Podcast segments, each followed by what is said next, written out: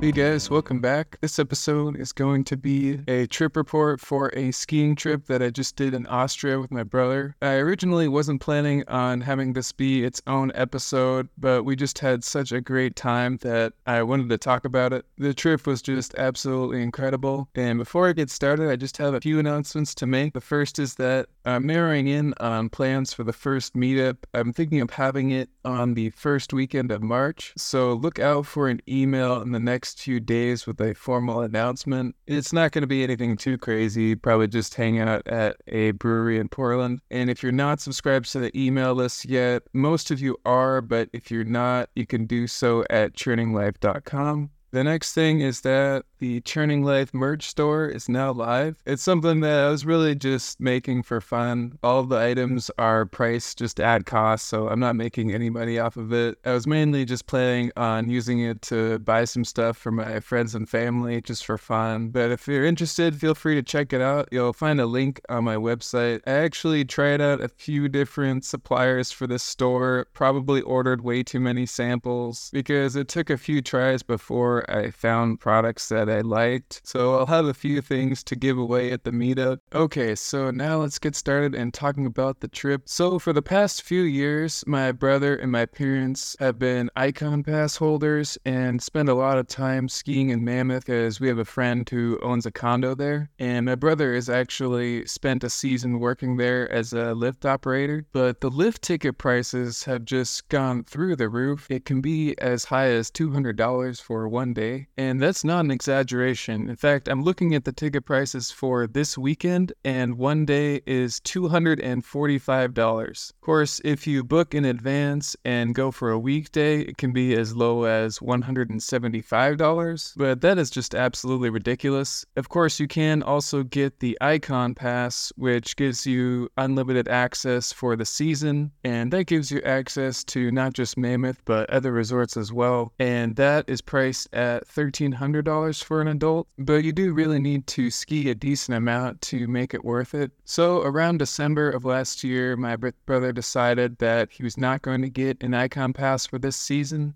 It was just too expensive and was thinking about maybe to go ski Mount Hood for a few days and also to look into skiing in Europe because we've heard that the lift ticket prices are a lot cheaper but we couldn't plan a trip too far in advance because he wasn't really sure where he was going to be. He's just graduated from college recently, so he might be getting a new job or moving to a new state. But throughout most of December and early January, I was doing research on skiing resorts in Europe and also looking at what flights might make sense to book from Portland. And so eventually we decided on going to Arlberg in Austria. We heard that it's not as expensive as Switzerland, but it's still very good skiing. And in particular, going to St. Anton, which is one of the towns in the whole Arlberg mountain complex. It looked to be the biggest town and the one that's the easiest to get to. And so when I was researching how to get there, I saw that we could fly into this town called Innsbruck, which is only about a one hour train ride from St. Anton.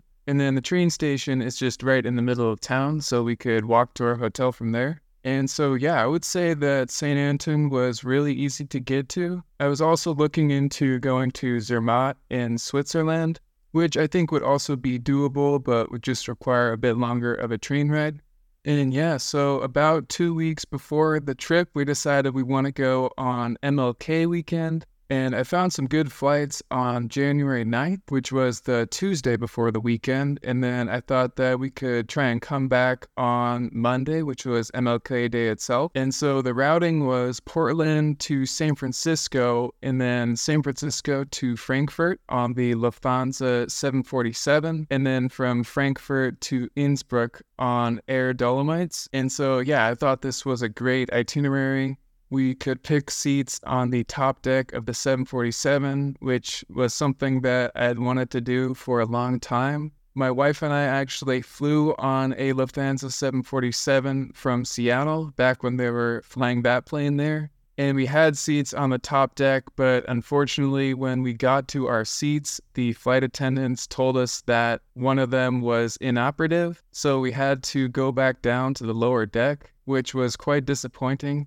It was still in business class, so not really a downgrade. But still, I was kind of sad about that and was really hoping to get the opportunity to fly on the 747 again. So yeah, we booked this with Aeroplan miles, which were transferred from Chase with that 20% transfer bonus. So we booked the outbound about two weeks before departure. And then I thought, well, we'll come back on the following Monday, but we'll just wait and see if something comes up last minute because Lufthansa doesn't release their award seats until one to two weeks before departure. And I was also thinking, you know, maybe we could get lucky and get Lufthansa first class seats which would be really cool. You know, be able to go to the first class terminal and all that. And I'd actually booked some refundable positioning flights from Seattle, San Francisco, and Chicago to get back to Portland in the case that we did snag one of those Lufthansa first class seats. When I had this idea in mind, it looked like Chicago had a pretty decent chance of something coming up on that day. But then the weekend before we left, I saw that there was no award space on the Air Dolomites flight from Innsbruck back to Frankfurt on that Monday. And I didn't think that any more space would open up on that route. But that was okay. We could just take the train to Zurich instead and check out Zurich. It's only about a two and a half hour train ride to get from St. Anton to Zurich. And then as I was doing some research, I saw that there were some pretty good flights with American Airlines flying from Zurich to London to LAX to Portland. And so I was like, you know what? I think we should just book that. I don't really want to be refreshing Aeroplan 18 times during our trip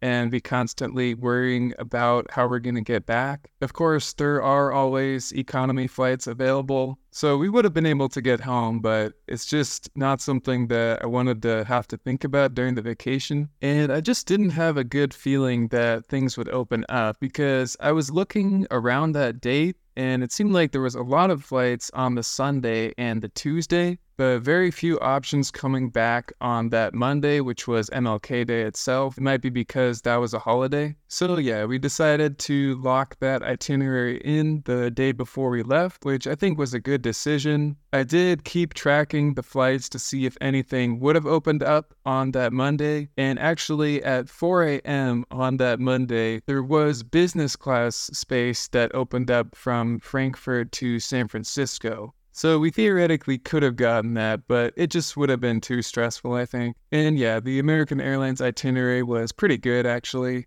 So I don't think we needed to optimize it too much. So in summary, from Portland to San Francisco to Frankfurt to Innsbruck was 90,000 Aeroplan miles. And then from Zurich to London to LA to Portland was 57.5 thousand American Airlines miles. And we were able to get that for two people. Okay, so on to the actual trip. And so, first, we flew from Portland to San Francisco, and there actually wasn't any business award space for that route on United. And actually, if you're in this kind of mixed cabin itinerary with United, it is possible to get on the upgrade waitlist because it should be a business class award. I mean, that's what you paid for. If you book with United Miles, then you can call in and ask to get on the waitlist. But if you book with a partner, then you will need to do it at the check in counter. And so, since we booked with Aeroplan Miles, that's what we did. And that will give you the priority above the complimentary upgrades and at the same level as plus points upgrades and mileage upgrades, but it will still be ranked in order of status. So if you don't have any status, then you'll be sort of at the bottom of that so, yeah, anyway, we did not get upgraded. There were just too many people with status that were trying to use their plus points or whatever that were ahead of us. But even though we didn't get it, it is good to know that that is possible. And especially if you have status, you'll have a lot higher chance of getting it and it could be quite important. Like if you're on an award from Europe to Portland that connects through the East Coast. So, yeah, we made it to San Francisco and got to go to the San Francisco Polaris Lounge, which is a pretty good lounge. I think it is given a little bit too much hype by the bloggers, which is basically all lounges, but they had champagne and the a la carte dining and showers. But the food wasn't really that special, it was just like normal food but it did have pretty good views of the planes outside. And next was flying from San Francisco to Frankfurt on the top deck of the 747. And up there, it's in a 2 2 configuration, so there's no direct aisle access. But if you are traveling with a companion, it works out pretty well. I think there's something to be said about the open space concept and being able to kind of move around freely instead of being trapped inside a cubicle.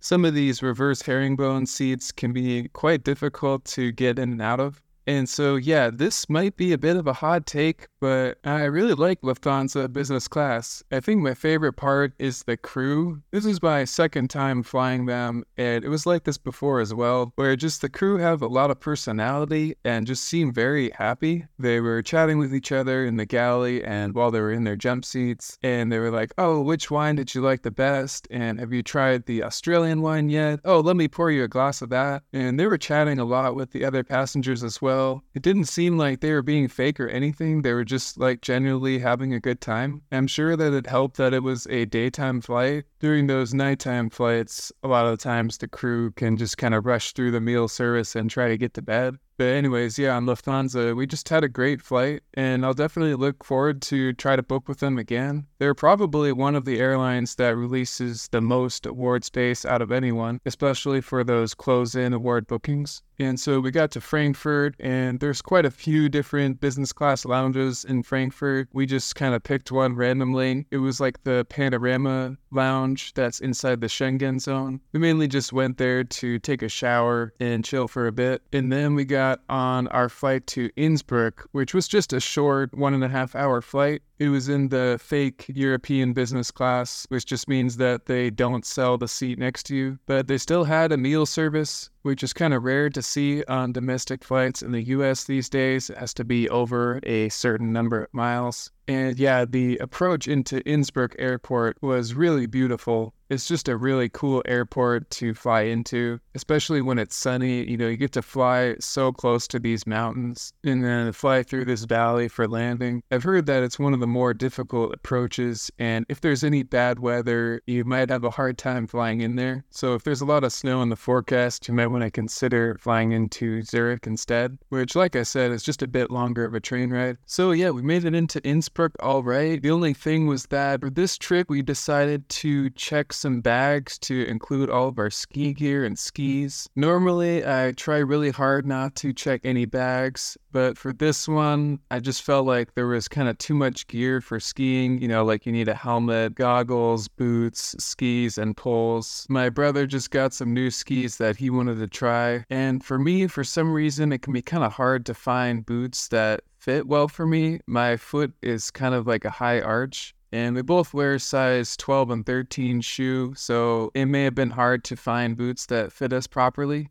That, and I guess we would have saved some money by not having to rent. So we had checked two bags, one with our helmets and boots, and one with our skis and poles. And when we got to San Francisco, the first red flag was when we were sitting in the Polaris lounge and I checked our air tags, and one of them looked like it was getting loaded onto the plane, but the skis were still somewhere in the central terminal. So that made me a little worried. And then when we went to the gate and did our document check with Lufthansa, the gate agent was like, Oh, so you just have one bag? And I was like, No, we have two bags. And she was like, okay. And she looks at our computer for a bit and presses some buttons and gives us back our passport. And I asked her, like, okay, so is everything okay with our bags? You know, we have two of them. And she said, oh, yeah, everything's fine. I just accepted it. And at that point, it was about five or 10 minutes before boarding, which is about 30 or 40 minutes before departure. So I was really worried that our bags would not make it on the plane. And then I was checking the air tag as we were boarding the plane and having our pre departure champagne.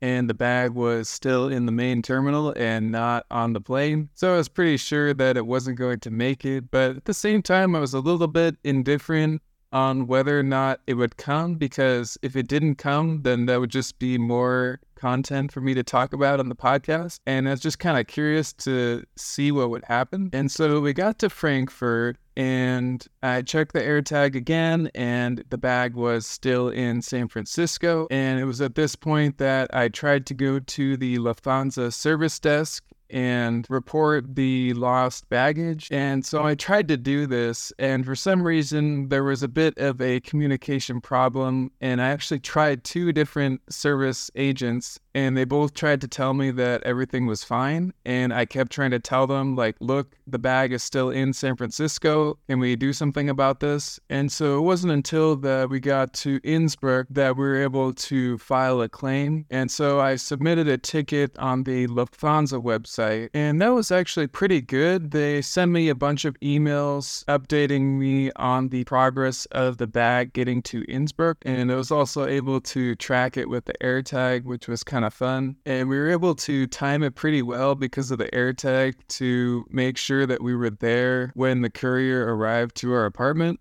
and the bag ended up being a total of about 48 hours late. So we just ended up having to rent skis for two days. That ended up costing us 153 euros for two people. And I have filed a claim with Air Dolomites, and hopefully I'll hear back from them soon. So, yeah, I think I was a bit too optimistic to think that I could check a bag of skis all the way from Portland to Innsbruck, but in the end, things worked out fine. It really helped to have that AirTag so I could at least know where it is and to track the courier as it made its way towards our apartment. I just think that AirTags are an absolute must for anyone that's checking luggage. AirTags are quite cheap for an Apple product. You can get a four pack for about $80. So, anyway, to get from the Innsbruck airport to St. Anton, you just need to take about a 15 minute bus ride to get to the train station. And then from there, it's about an hour and 15 minute train ride. And the trains run every two hours. So, it's pretty convenient to get there. And then for the hotel in St. Anton,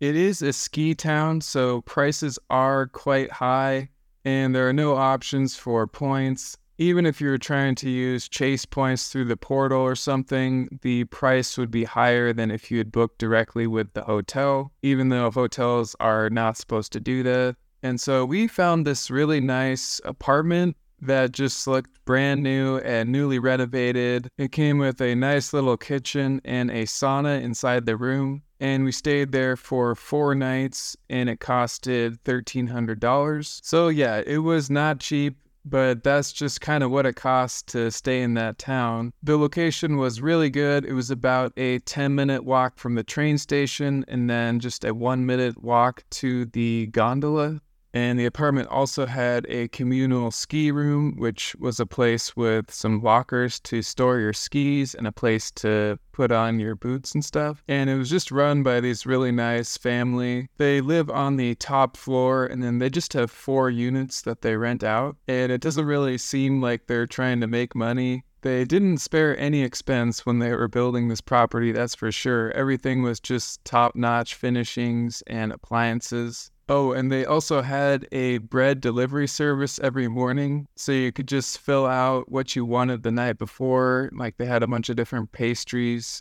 and breads and stuff. And then they would deliver it in the morning. So that was a nice touch. And this property was called the Omaela Apartments. It's spelled O M A E L A. I'll put it in the show notes. But yeah, I would highly recommend them. If we go back to St. Anton, we would definitely stay there again. You can't book online directly. You need to submit a form and then they'll send you an email with a quote. And then you need to make a wise transfer to their bank account for the deposit. Like they don't take credit card for the deposit.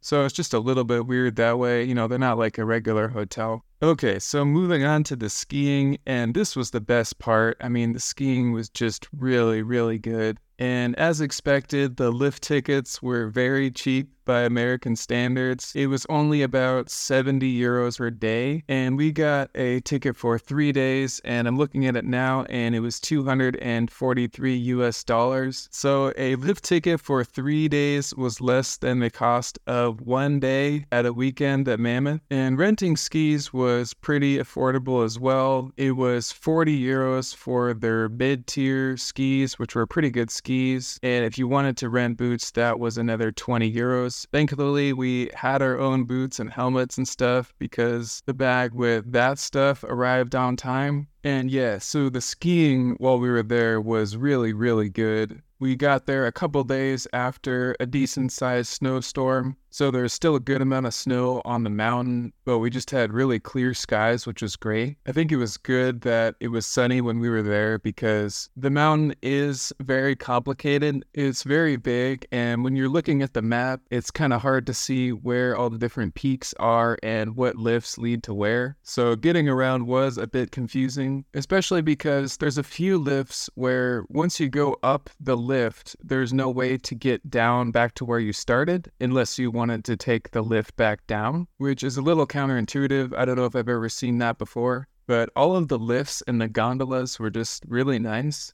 There's just so many gondolas, and all of them felt brand new. It really puts American ski resorts to shame. Like, how do you have such a big mountain with such nice equipment, all for a third of the price of American ski resorts? It just doesn't make much sense. I'm just talking about Mammoth because that's what I've experienced the most, but I'm sure most other American ski resorts are the same, where they charge $250 and there's maybe one or two nice gondolas. Whereas over there, there's probably 10 to 15 gondolas. All of them are brand new with a lot of capacity, and you'll just be kind of in the middle of the mountain in some random place, and there'll just be a brand new Express six pack or even eight pack. And because of this, there were no lines almost anywhere to get on the lift, even though it was peak season and perfect conditions. I will say though that when there is a line, the line is not very well organized. You kind of have to push your way through, sort of. It's not that bad, but it can be a little uncomfortable. But I think that's just because people are not used to lining up. It's just so rare to have a line there. And I think, yeah, just the low prices are mainly just due to the competition and the number of skiers in relation to the number of ski resorts. In Southern California, there's really just one main ski resort, whereas in Austria, which is about the same amount of landmass, you have Arlberg, which is massive, but there's also a lot of other ski resorts as well over there. So there's just way more competition. And yeah, Mammoth can just charge whatever they want pretty much, and they just make so much money. And why would they bother upgrading any of their lifts when they already have thousands and thousands of people coming and paying that very high ticket price? I guess it just doesn't make sense from a business perspective. And yeah, so those are the lifts, and the skiing itself was also really, really good. We were lucky because there was a nice snowstorm a few days prior to coming, like I said. So there was still a decent amount of powder, but at the same time, there was a lot of groomed trails so if blasting down groomers is your thing, there's definitely a lot of that there. The other great thing about skiing Austria is a lot of people don't really like to ski off the trail that much. So even two, three, four days after a storm, you can still find some really good powder, which is my favorite part about skiing. You know, it can be kind of hard to find that in the US, especially this year. There's just no snow to begin with. But whenever there is a big storm, usually it all gets tracked up in like two or three hours as soon as whatever that relevant lift gets opened. So it can be hard to ski in powder unless it's actively snowing. But yeah, we just had a really good time as far as the skiing.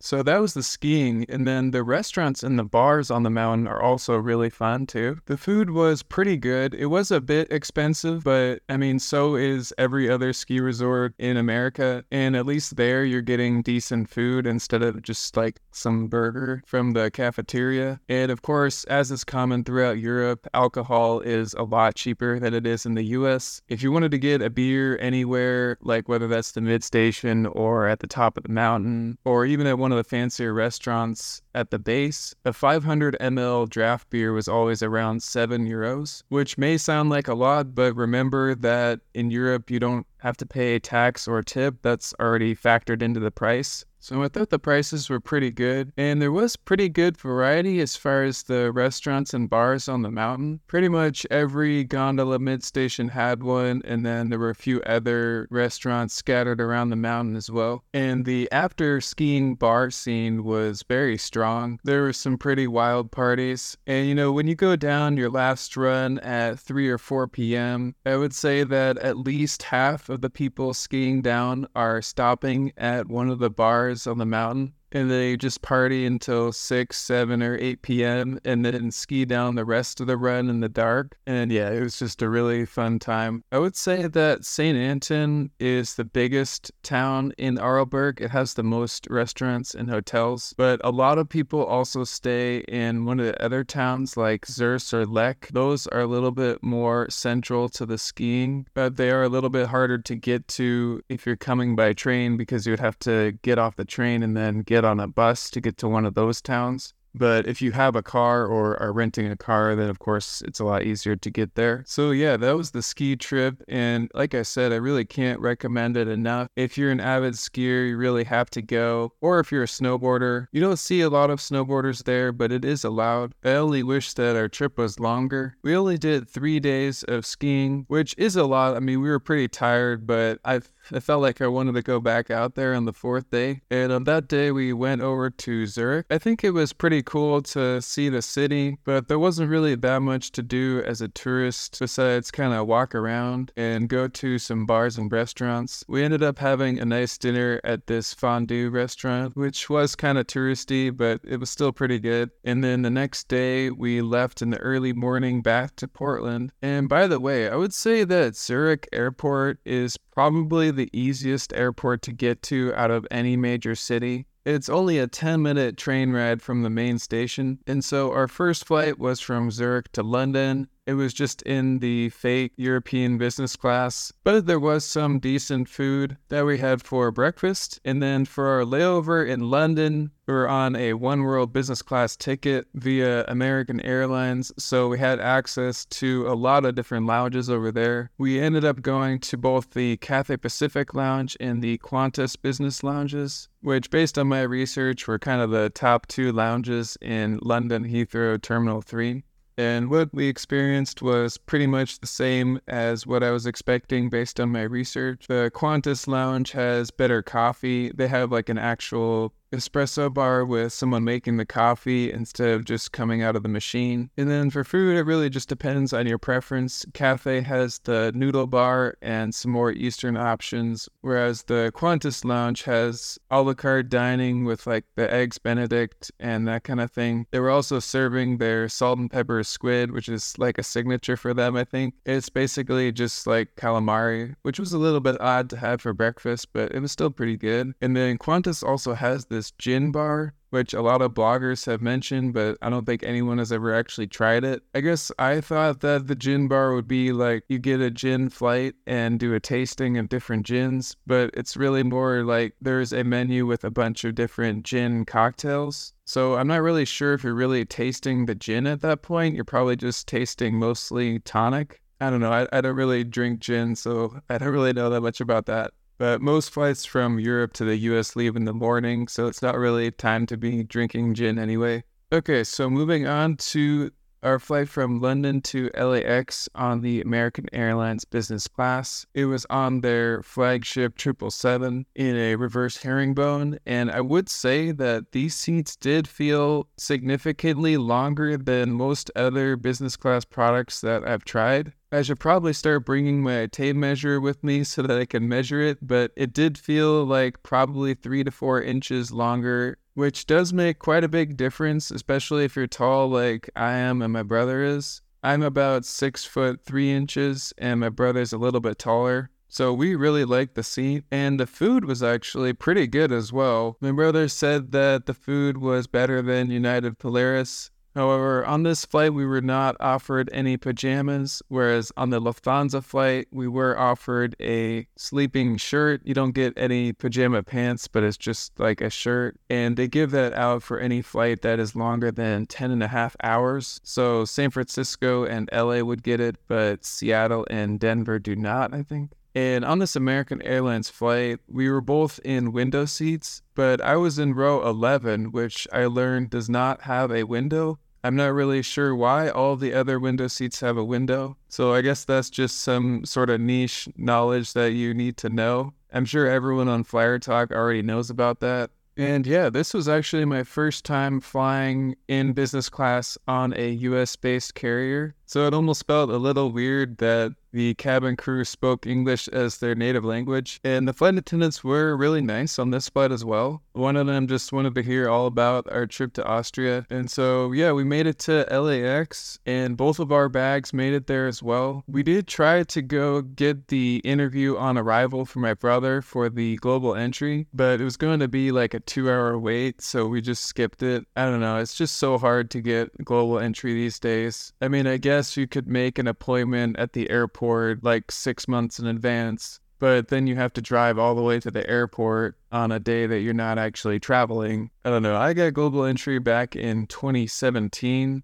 and back then you could just queue in the regular global entry line and you would just do the interview right there with the CBP officer which was really convenient. But nowadays, they tell you that you have to go through the regular immigration line first and then once you get your bags, you can go to this other line for the interviews. And I also had this happen when I was traveling with other members of my family who were trying to get their interview. It's always like they're closed or it's going to be a two hour wait. And yeah, global entry is just not worth waiting two hours for, especially if you're usually flying into Seattle, Vancouver, or San Francisco like we usually are. There's almost never a line at the regular immigration queue. And if you're checking bags, then you're going to have to wait to pick those up anyway. So it's not like it's saving you any time. I think the real benefit is the TSA pre check, and my brother just got that as well. He was able to make an appointment like a week in advance and drive to some location that was nearby and just had to do some fingerprinting and get his photo taken or something. And he was out of there in like five minutes. So if you don't have global entry or TSA pre check yet, I would just recommend getting the TSA pre check and not even bother with the global entry unless you're flying into a lot of really busy airports like maybe JFK JFK or Chicago.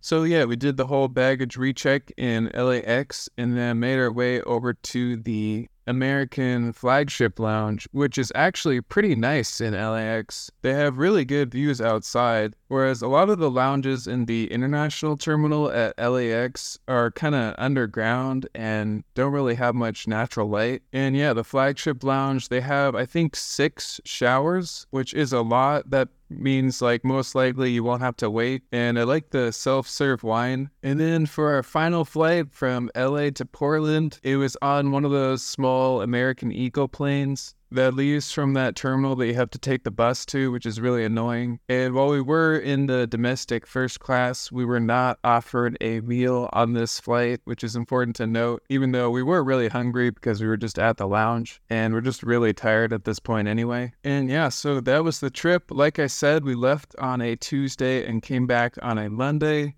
And we ended up with three full days of skiing while we were on our trip, everyone thought that we were just really crazy to be traveling all the way to Austria for that short of amount of time. You know, especially from Portland, where door to door it takes at least 24 hours to get to St. Anton or even Zurich. I think next time I'm going to try to book a one stop to Zurich from Portland, although it can just be pretty hard to find award space on Swiss from the West Coast. But yeah, I mean, this trip would have been pretty crazy if we were in economy. And it's just never something I would have even considered if it weren't for miles and points. Because when you book a trip like this in business class, it's not just about the destination and the skiing, but it's also about the journey. Like, we got to try out the top deck of the Lufthansa 747 and also the American Airlines business class, which I've never flown before. So next time, now that we know it's so good, we'll definitely try to stay for longer. But I don't have any regrets about this trip. You know, staying for shorter does sort of keep the costs down. The hotel was definitely not cheap and got to get back to work and stuff. I do have a full time job with limited PTOs. So I'm trying to save some of that for trips with my wife as well. So yeah, that was the trip report. I know I did talk a lot about skiing and stuff, so hopefully you still found this interesting, even if you're not a skier or snowboarder. But yeah, thanks for listening, and until next time.